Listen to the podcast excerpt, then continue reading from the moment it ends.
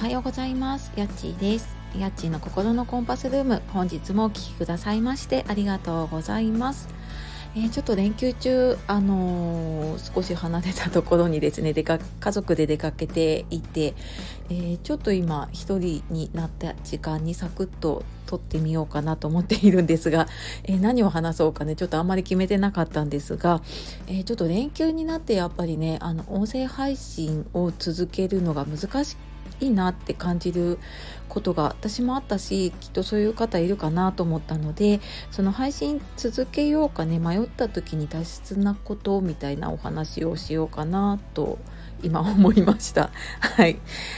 でなんかその私は今スタイフ始めて半年ぐらいで、まあ、その前にラジオトークっていうところで音声配信始めて、まあ、そこからツイッターとかのね発信もやって、まあ、1年ちょっとかな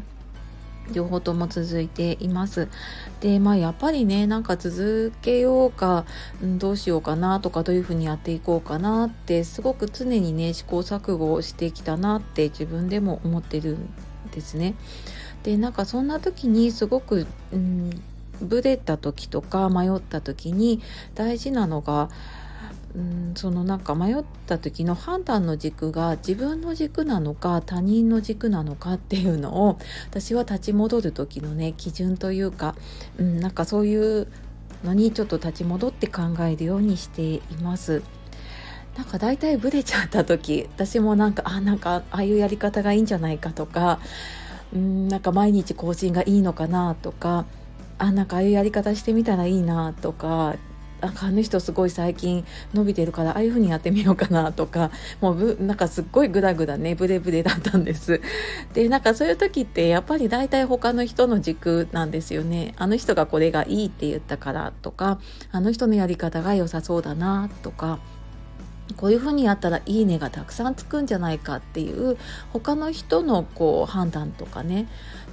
でなんかうんそこでなんかこう決めようとしちゃってる時ってすごくブレてしまうなっていうふうにねあの今思うとねそうだったなって思ってるんです。でうんなんか今になって気づくとすごくやっぱり「いいね」とかコメントついたりとかって確かに嬉しいしそれがないとダメなんじゃないかって思うこともあると思うんですけどうん、なんかね最近思うのはそれって別に自分自身の評価じゃないだからなんかその「いいね」が少ないからって別にあなたの評価が悪いわけじゃないっていうねそこが分かっていれば、うん、別にあの多分聞いてくれてる人がゼロではないと思うんですよね。であの結構ながら聞きの人が多いので私もそうなんですけれども「いいね」とかコメントとかってなんかやろうと思わなければできなかったりするんですよね。でなんかそれをなんかながら聞きが心地がいいのに「あいいね」しなきゃとかコメントしなきゃってやってるとなんかその自分の音声配信の楽しみ方も変わっちゃうしうーんなんか本来ねあのそうじゃないから音声配信あったのにあれなんかちょっと楽じゃなくなってきてるなって思ったりすると思うんですね。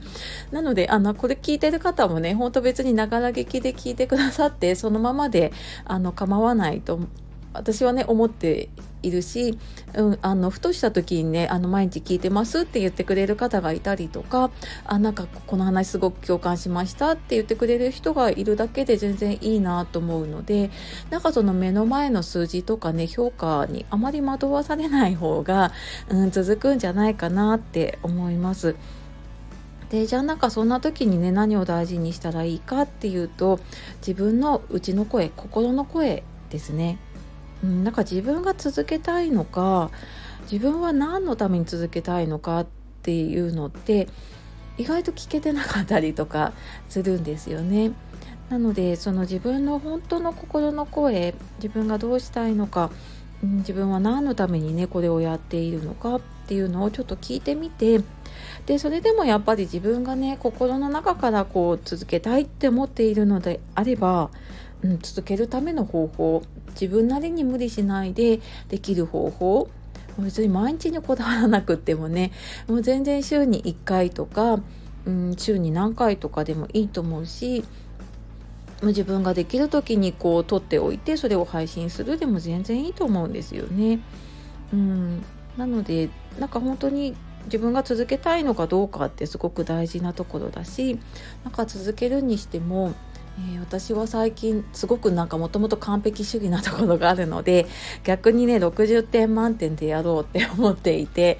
なのであの今までは音声配信マイクを使い始めてからやっぱりあの音がいいなと思ったので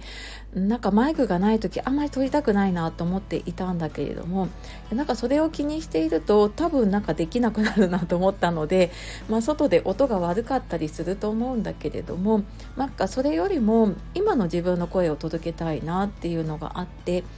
なのでうまく話せなくても、まあ、多少ねちょっと外の 音が悪くても自分の届けたいものを届けられれば、うん、あの自分の中で60点だなと思ってやったりとかしていますかね。でなんか自分の心に聞いた時にいややっぱりちょっと音声続けるのね辛いなって発信続けるの辛いなってやめたいなって思った時にはうんなんかその目的自分がこうやりたいなとか、こんな風にできたらいいなっていうきっと目的とかね目標があると思うんですけどなんかそれを達成するための手段違う発信の方法だったりとか、まあ、もしかしたらね違う何かうんと、やれることがあるのかもしれないので、まあ、逆になんかねその音声配信続けなきゃって いうのを手放すことでもしかしたら本当にこうやりたいことに近づいていけたりとかすることがあると思うのでなんかちょっと、うん、続けようかなとかちょっと難しいかなって迷った時にはまあ一旦ちょっとね立ち止まってうん、自分の心の声をね聞いてみるってちょっと大切にしてみるといいかなと思って、えー、ちょっとお話しさせていただきました 決まってない割にはなんか喋り始めると意外と私なんか自分の言いたいことだと喋ってるなと思っちゃってはいいますがはいこんな話ですがね聞いてくださいましてありがとうございます。ああとですね5月1日に、えーと、自分軸を手に入れる6日間の無料のメール講座をリリースしました、え早速ね登録してくださった方いてありがとうございます。えこちらの方も、え概要欄の方にリンク貼ってありますので、えご興味ありましたらあのポチッといつでも解除できるのでねちょっとあの、見てみてください。はい。では、えー、良い連休かなはい。お休みをお過ごしください。さようなら。またね